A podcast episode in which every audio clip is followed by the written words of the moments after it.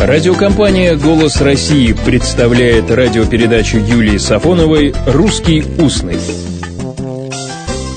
Здравствуйте! Сегодня, когда хотим сказать, обращаюсь к азбучным именам букв от начала до конца, говорим так – от А до Я. А прежде сказали бы от Аза до Ижицы. От Аза до Ижицы – это и есть от начала до конца. Если обратиться к греческому алфавиту, то мы бы сказали так – от альфы до омеги. Ижица – это старинное название последней буквы церковнославянской азбуки, старого кириллического алфавита. А еще ижицу можно было прописать. Не в том смысле, что написать красиво, с чувством, с толком, с расстановкой, а в другом, прямо скажем, в жестоком смысле. Ижицу прописать – это высечь, а также вообще строго наказать. Ну, это уж слишком, скажете вы. Ничуть. Выражение это, собственно, русское и употребляется с XVIII века. И возникло оно, как полагают, в старой школярской среде – в бурсатском обиходе. Наряду с фитой и ятем Ижица была символом трудного письма и обучения грамоте на Руси. Эти буквы писали редко, в нескольких десятках слов. Их нужно было зубрить.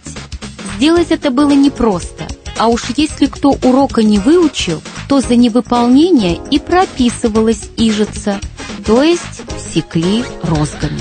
Кроме того, происхождение оборота прописать Ижицу связывают с формой буквы Ижица, близкой к латинской букве Ви.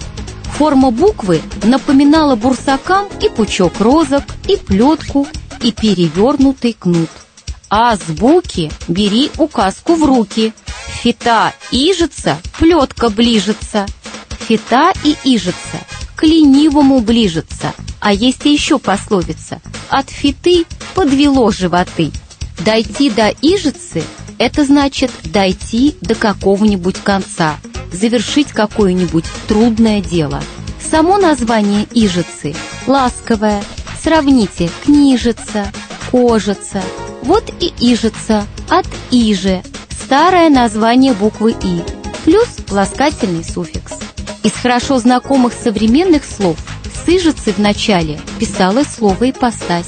Вот такие ипостаси нашей азбуки. Всего доброго, добрых слов и добрых встреч. «Русский устный» – программа Юлии Сафоновой.